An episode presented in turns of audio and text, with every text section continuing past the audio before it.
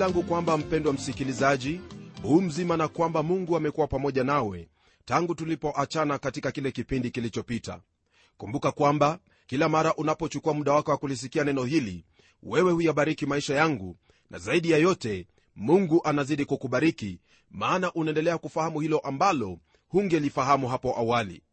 Pia natumai kwamba neno hili la mungu limekuwa baraka katika maisha yako hii ikiwa ni kwamba umemfahamu mungu wako kwa njia ambayo ni tofauti na jinsi ulivyokuwa ukifahamu hapo awali na pia umebadili njia yako na kuanza kumfuata mungu ambaye amejifunua kwako. Mpendwa msikilizaji mungu huyu ambaye namhubiri ni mungu ambaye anataka umjue na kumwabudu kama yeye apendavyo na siyo jinsi ambavyo wewe mwenyewe waweza kufikiria au kupenda. Kwenye kipindi chetu cha leo twafikia mwisho wa mafundisho yetu yanayotoka kwenye kitabu hiki cha nabii yona hii ikiwa ni kwenye sura hii ya nne. Iwapo wakumbuka taratibu yetu kuhusu kitabu hiki cha yona ilikuwa ni kwamba kwenye ile sura ya kwanza yona alihitajika aondoke toka israeli sehemu yake ya makazi ambayo iliitwa gathhaferi ili afikie ninawi. Lakini kituo ambacho alifikia cha kwanza ilikuwa ni katika tumbo la samaki. Na kisha kwenye sura ya pili tuliona kwamba ilihitajika aondoke kwenye tumbo la samaki na afikie pale ninawi lakini twaona kituo ambacho alikifikia ni katika nchi kavu. Hii ilikuwa ni mara yule samaki alipomtapika. Na kisha kwenye sura ya tatu tuliona kwamba alihitajika kuondoka kwenye nchi kavu afikie ninawi jambo ambalo alifanya maana kituo chake cha mwisho kwenye sura ya tatu ilikuwa ni huo mji wa ninawi. Kisha kwenye sura ya nne alihitajika kuondoka ninawi badala ya kwenda nyumbani alifikia kwenye mtango lakini mwisho kabisa akafikia kituo ambacho kilikuwa cha muhimu sana nayo na ni moyo wake mungu. Basi msikilizaji yaonekana wazi kwamba hilo ambalo lilihitajika kutendeka lilikuwa limetendeka hasa kwa yona kurudia mwito wake na kuuhubiri ujumbe ambao mungu alimwagiza auhubiri katika huo mji mkubwa wa ninawi kama tulivyojifunza kwenye kipindi kilichopita. Mji huo ulimrudia mungu naye mungu akagairi neno lile baya ambalo alisema atawatenda asilitende. Naweza kusema kwamba kwenye sura hii ya nne shida siyo tena kuhusu mji huo wa ninawi na dhambi zake bali shida sasa ni huyu mtumishi wa mungu aitwaye yona. Yona alikuwa ni kama mwana mtundu. Mungu alikuwa na shida mno na huyu nabii aliyekuwa amerudi nyuma na kumwasi kuliko jinsi ambavyo alikuwa na shida na mji huo mkubwa wenye watu wapagani na wadhalimu watenda dhambi ambao hawakumjua huyo mungu iwapo ni mimi ndiye ningekuwa na fursa ya kuona jambo hili ambalo yona aliona kwa macho yake na jinsi ambavyo watu walimgeukia mungu mara moja ningelituma barua ya pepe na kuwaambia watu wafurahie kule nyumbani na kulitukuza jina lake mungu kwa sifa na shukrani kwa hilo ambalo alikuwa ametenda. Ila haya anasema kwa kuwa kwa sasa nipo katika hali tofauti kabisa lakini ningelikuwa katika tumbo la samaki ni lazima ningelihisi kama alivyohisi yona. Mbali na hayo jinsi ambavyo yona alijibia hilo ambalo lilitendeka katika mji ule wa ninawi ni jambo la kushangaza. Naamini kwamba msikilizaji hauna shida na samaki yule bali unayo shida na huyo mtumishi wa mungu aitwaye yona. Na kwa hilo mimi nipo pamoja nawe. Mwanzo kabisa aliitwa ili aelekee sehemu nyingine naye akachagua kutotii na kuelekea sehemu tofauti. Na sasa msikilizaji yona ana sehemu nyingine mpya ambayo ni lazima aifanye kuwa kituo chake. Ataondoka kwenye huo mji wa ninawi naamini kwa furaha sana moyoni mwake naye atafikia chini ya mtango na kwenye kituo hicho ndipo atafikia moyo wa mungu na kufahamu mawazo yake. Nakiri kwamba hakuna sehemu ambayo ni nzuri tena yenye kupendeza katika maisha ya mwanadamu kufikia isipokuwa katika moyo wa mungu. Na hapo ndipo huyu nabii atafikia. Lile ambalo litatendeka ni kwamba mungu atatafuta kuvuta yona ili awe na wazo hilo ambalo analo kwa ajili ya mji huo wa ninawi. Sura hii rafiki yangu itakubainishia wazi kwamba mungu hawezi kukushurutisha ufanye jambo lolote kinyume na mapenzi yako. Na hili twaliona hapo mungu aliposongeza mbingu na kuzimu kusudi aje na kuubisha mlango wa moyo wako. Hawezi kuuvunja mlango wa moyo wako ili aingie na wala hawezi kuusogea hadi utakapoufungua wewe mwenyewe na kumkaribisha ndani. Naam huu ndio utofauti uliopo kati ya imani ya kikristo na imani nyinginezo. Ukristo siyo jambo la kumshurutisha mtu awaye yote maana agano ambalo litakuwepo mara mtu anapomtumaini kristo ni kati yake na mungu wala siyo dhehebu ambalo hufikia kwa ushirika wa ibada. Hakuna lolote ambalo mwanadamu ashurutishwa na mungu kutenda hasa kwa habari za imani katika kristo. Ni kwa jinsi hii ndipo mungu atakabiliana na huyu nabii ambaye aliwachukia hao watu wa ninawi. Kipengele cha kwanza ambacho twakutana nacho ni kuhusu kuudhika na kuchukizwa kwa yona kwa sababu ya mungu kuwasamehe wale watu wa ninawi. Neno la mungu latuambia hivi kwenye aya ya kwanza. Lakini jambo hili lilimchukiza yona sana naye akakasirika. Kama vile nilivyokuwa nimekuambia hapo awali msikilizaji wangu yona hakufurahia jambo ambalo mungu alitenda yani huo msamaha ambao mungu aliwasamehe watu wale. Neno la mungu lasema kwamba yona alichukizwa na hilo ambalo mungu alilitenda kwa kiwango cha kukasirika sana. Huyu mtu alikasirika kwa nini? Alikasirika kwa kuwa mbali na matarajio yake mji wa ninawi ulimrudia bwana na kutubu njia zao mbaya na udhalimu wa mikono yao. Naye yona hakupenda hilo hata kidogo. Pia ningelipenda ukumbuke kwamba sio muda mrefu sana ambapo yona alikuwa akimtukuza mungu na kuufurahia uokovu wake. Ile katika mungu kuwaokoa watu hawa nabii huyu alikasirika kwa kuwa watu hawa walikuwa ni tisho kwa hilo taifa la israeli. Kisha kwenye aya ya pili neno lake bwana laendelea kwa kutwambia hivi. Akamwomba bwana akasema na kuomba ee bwana sivyo hivyo nilivyosema hapo nilipokuwa katika nchi yangu hii ndiyo sababu nalifanya haraka kukimbilia tarshishi kwa maana nalijua ya kuwa wewe u mungu mwenye neema umejaa huruma si mwepesi wa hasira u mwingi wa rehema nawe wagairi mabaya. Kwa mujibu wa hili ambalo twalisoma kwenye aya hii ndugu msikilizaji waweza kukumbuka kwamba nilikuwa nimesema hapo awali kuwa yona alikuwa anawachukia watu hao wa ninawi ndiposa huenda hakumtii mungu kuhusu hilo ambalo mungu alimtaka atende kule ninawi hayo ambayo nilikuwa nimekuelezea hapo awali yalikuwa ni baadhi ya yale ambayo yanatokana na historia ya israeli na hao watu wa ninawi ambao walikuwa ni wadhalimu sana kwao. Na kama ilivyo katika aya hii neno la mungu latupa sababu nyingine ambalo lilimfanya yona kutotenda hilo ambalo aliagizwa. Hii ni kwamba alijua kuwa mungu ni mwenye neema amejaa huruma si mwepesi wa hasira ni mwingi wa rehema naye agairi mabaya jambo hili laonyesha kwamba yona alimjua mungu wake na hasa kile ambacho ni cha muhimu hapa ni kuwa licha ya kuwa ni mwasi na kukasirika jinsi alivyokuwa amekasirika yona hakuficha hilo ambalo lilikuwa likitendeka katika maisha yake wakati ule.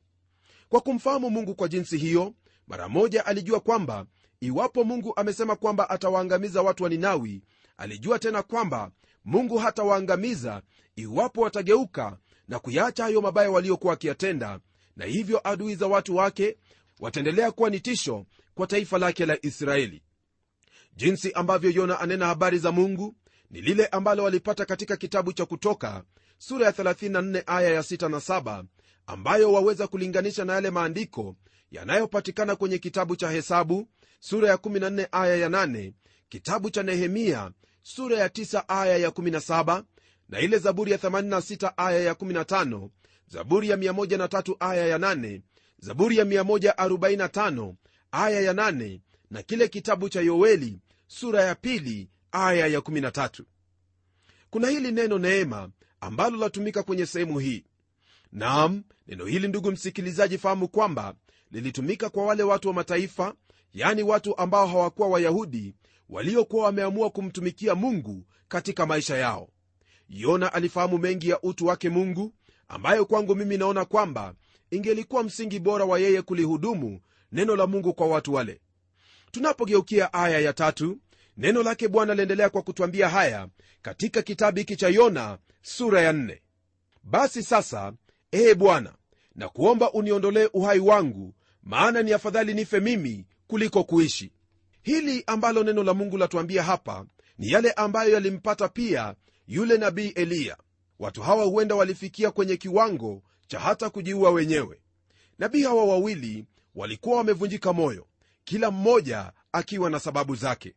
Waliona na kufikiri kwamba hilo ambalo wangelipenda kuona katika huduma zao mungu alitenda kinyume na matakwa yao. Eliya alitaka kuona nchi nzima ikimrudia mungu na yona alitaka kuona hukumu ya mungu ikimwagiwa juu ya watu wa ninawi adui ya israeli dhambi za watu wa israeli ziliufanya moyo wa nabii eliya kushushika na wema wa mungu kwa watu wa ninawi ulimfanya yona kukasirika. Jamani msikilizaji haya ni mambo ya ajabu kweli kweli. Huenda yona alikuwa akijiuliza atarudije israeli kutangaza kwamba mungu hatahukumu taifa hilo ambalo ni adui yake israeli. Na kama mungu alivyomfunza eliya kuyaona mambo kwa njia tofauti hivyo ndivyo ambavyo atamfunza huyu nabii hili ndilo ambalo lamfanya mungu kumnenea yona kwa maneno yafuatayo kwenye aya ya 4 katika kipengele cha pili ambacho chahusu jinsi mungu wa neema alivyomkabili yona katika hali yake. Neno la mungu lasema hivi. Naye bwana akasema je unatenda vema kukasirika? Swali hili ambalo mungu alimuuliza yona halikuwa la kumkaripia. Mungu alikuwa akimuuliza yona iwapo hilo jema alilolitenda ndilo ambalo limemuhuzunisha na kama vile neno la mungu lasema mara mwenye dhambi anapomgeukia mungu basi malaika mbinguni hushangilia na kufurahi. Na kwa msingi huo hilo ambalo lilitendeka katika mji wa ninawi ni lazima iwe kwamba malaika walifurahi kwelikweli na katika haya yote yona hakuelewa kwa nini mungu alitenda jambo kama lile. Na kwenye aya ya tano neno lake bwana laendelea kwa kutwambia haya. Ndipo yona akatoka mjini akaketi upande wa mashariki wa mji akajifanyia kibanda huko akakaa chini yake uvulini hata aone mji ule utakuwaje. Hili ambalo yona alitenda msikilizaji ni jambo ambalo lanipiga bumbwazi kwa kuwa baada ya kukasirika kwa jinsi ile nilitarajia kwamba ataondoka kwenye mji huo haraka iwezekanavyo. Lakini tazama mtu huyu alijichukulia sehemu nzuri kuangalia mji huo utakuwaje. Kwa nini atende jambo kama hilo? Hili alitenda kwa kuwa hakuwaamini waninawi hata kidogo. Huenda alifikiri kwamba toba yao itayeyuka kama mvuke nao warudie hali yao ya kwanza ya dhambi na udhalimu. Na kama wangelifanya hivyo basi mungu angenyesha ghadhabu yake juu yao kwa kuwa mungu habadiliki katika lile ambalo amekusudia kulitenda.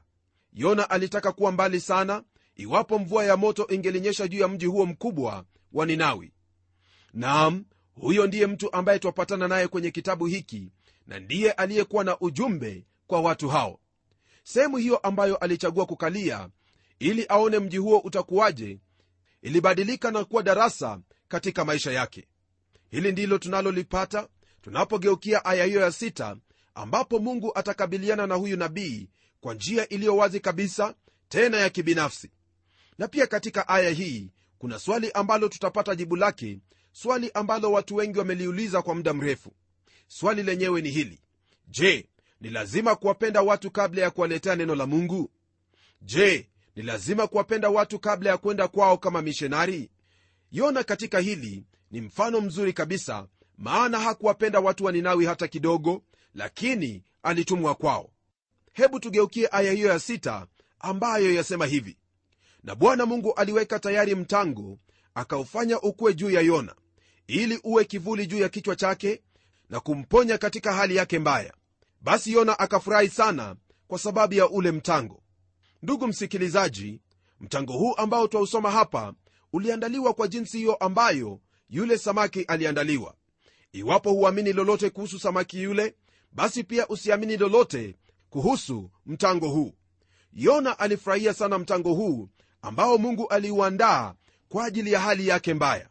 Na kama unavyofahamu ndugu yangu katika hali ya kibinadamu kuna hilo ambalo hutendeka hasa ikiwa mwanadamu huyo hana sehemu ambayo yaweza kuelekeza upendo wake. Ni rahisi kwa mtu kama yule kwa sababu ya upweke kupenda mimea na wanyama kuliko wanadamu wenzie. Naam yona hakuwa na marafiki katika sehemu ile na wala hakuwapenda waninawi na hilo lilimfanya aupende huo mtango ambao ulikuwa pale karibu naye la ziada ni kwamba hakuwa na ushirika na mungu. Ni mtango ndio ulikuwa pale na ndio ulimpa ushirika naye akaupenda. Kwa mungu kumwandalia ule mtango mungu alikuwa akimwonyesha huruma zake na pia jinsi ambavyo anamjali. Na kama vile ambavyo tumesoma kitabu hiki chote msikilizaji pamoja na sehemu hii ambayo tutamalizia hakuna sehemu yoyote ambayo yona alifurahi isipokuwa ni sehemu hii ambapo neno la mungu lasema kwamba hakufurahi tu bali alifurahi sana. Na alifurahia nini? Alifurahia ule mtango. Je si hilo mwenzangu ni jambo la ajabu sana? Hebu tuendelee kusoma kwenye aya ya saba ili tuone matukio yanayofuatia. Nalo neno lake bwana laendelea kwa kutwambia hivi. Lakini siku ya pili kulipopambazuka mungu akaweka tayari buu. Nalo buu likautafuna ule mtango ukakatika. Hili ambalo lilitendeka msikilizaji kama vile ambavyo tutaona baadaye ni jambo ambalo kwa hakika lilimhuzunisha yona. Kumbuka kwamba yona aliupenda ule mtango kwa kuwa huo mtango ndio ulikuwa karibu naye. Na kama vile mungu alivyoandaa mtango na samaki hivyo ndivyo pia aliandaa buu. Na jinsi unavyofahamu buu au wadudu hawana wakati wa kufanya ushirika na mtango bali ushirika ambao wakubalika ni huo wa kumshibisha yani kula huo mtango na kwa hili hali ya yona itakuwaje sasa? Hebu tutelemke kwenye aya ya nane ili tuone hali yake itaendelea kuwa vipi. Neno la mungu kwenye aya ya nane katika kitabu hiki cha nabii yona sura ya nne lina haya ya kutwambia. Basi ikawa jua lilipopanda juu mungu akaweka tayari upepo wa mashariki wenye hari nyingi. Jua likampiga yona kichwani hata akazimia. Naye akajitakia kufa akasema ni afadhali nife mimi kuliko kuishi. Naam hapa twampata yona kwa mara nyingine ndugu msikilizaji jinsi alivyokuwa baada ya mtango ule kuondolewa. Yeye alitamani kwamba ni afadhali angekufa badala ya kuishi. Kisha kwenye aya ya tisa, twaendelea kupata habari hizi. Mungu akamwambia yona je unatenda vyema kukasirika kwa ajili ya mtango? Naye akasema ndiyo natenda vyema kukasirika hata kufa kwa kweli ndugu msikilizaji yona alikuwa ni mtumishi wa mungu wa ajabu kweli kweli. Nabii huyu alikasirika hata kwa kiwango cha kumwambia mungu kwamba anafanya vyema kukasirika hata kufa. Swali ambalo mungu alimuuliza hapa ni sambamba na lile ambalo lipo kwenye aya ya nne. Ni kana kwamba yona alikuwa akionyesha mungu kwamba hakuwa na rehema wala neema kwake kama vile alivyowarehemu hao watu wa kwa mungu kutenda hili lile ambalo hasa alimtaka nabii huyu kufahamu kama somo ni hilo ambalo iwataka kumwelezea kwenye aya ya 1 na 11 nalo neno la mungu kwenye aya ya 1 lina haya ya kutwambia. Bwana akamwambia wewe umeuhurumia mtango ambao hukuufanyia kazi wala kuuotesha uliomea katika usiku mmoja na kuangamia katika usiku mmoja. Kwa hili ambalo mungu anamnenea mtumishi wake msikilizaji hasa kile ambacho alimtaka kufahamu ni kwamba mtango si kitu hata kidogo kama vile ambavyo vitu vyote mtu yoweza kuwa navyo haviwezi vikamfaidi lolote lile katika hukumu yake mungu.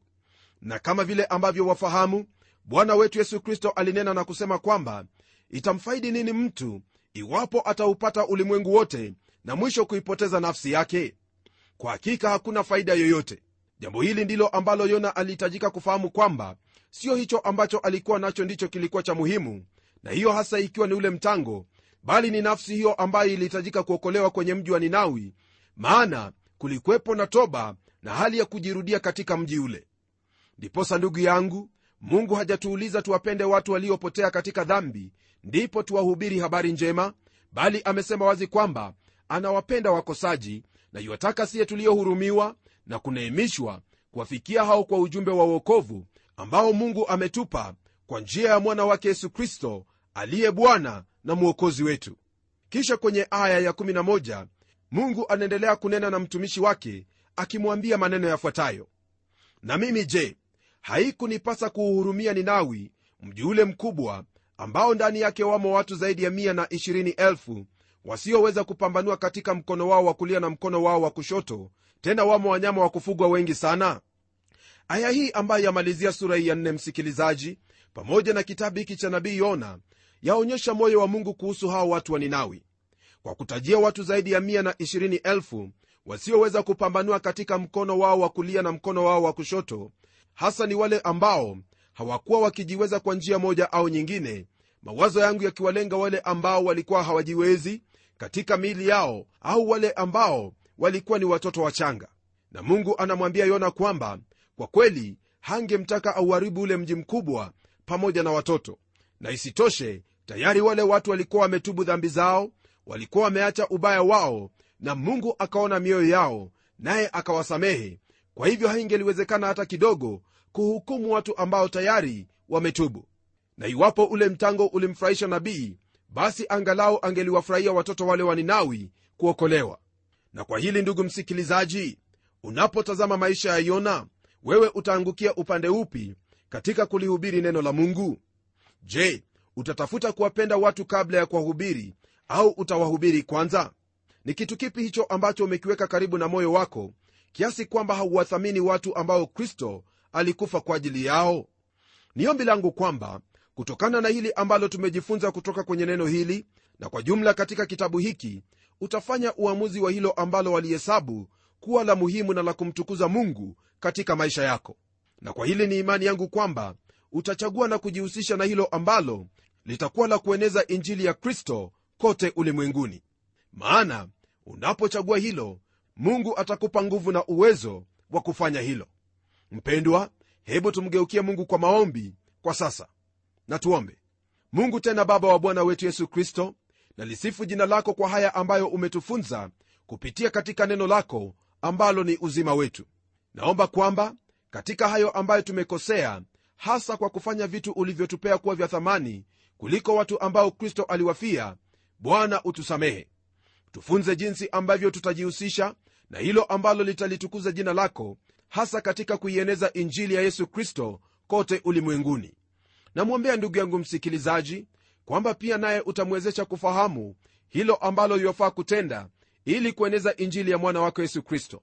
Haya nayaomba katika jina la yesu kristo aliye bwana na mwokozi wetu. Amen. Rafiki msikilizaji naamini kwamba haya ambayo tumejifunza katika neno la mungu kutoka kwenye kitabu hiki cha yona yamekuwa ya kukuinua na kukuelekeza katika hilo ambalo wafaa kutenda kwa kuieneza injili yake mungu. Kumbuka kwamba hili waweza kulitenda katika njia tofauti mojawapo ikiwa ni katika maombi na pili kwa ushuhuda wa mkristo halisi katika sehemu ulioko.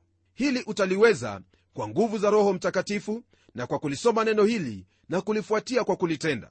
Nam tutakapokutana tena kwenye kipindi kijacho tutayaanza mafundisho mapya kutoka kwenye agano jipya katika kile kitabu cha waraka wa kwanza wa yohana.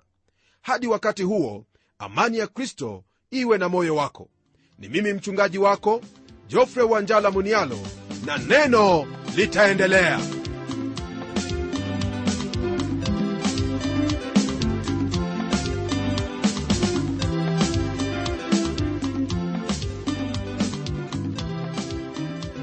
Ndiyo msikilizaji wangu neno ni lazima liendelee. Kwa hivyo hebu tuandikie barua utueleze jinsi hili neno la bwana linakubariki anwani yetu ndiyo hii ifuatayo. Kwa mtayarishi kipindi cha neno transworld radio. Sanduku la posta ni 21514 nairobi kenya. Kumbuka msikilizaji wangu waweza kununua kanda ya kipindi hiki ambacho umekisikiza leo. Ikiwa tu utatuandikia barua ili utuambie hivyo. Na hadi wakati mwingine ndimi mtayarishi wa kipindi hiki pamela omodo nikikwaga nikikutakia mema leo neno litaendelea. tena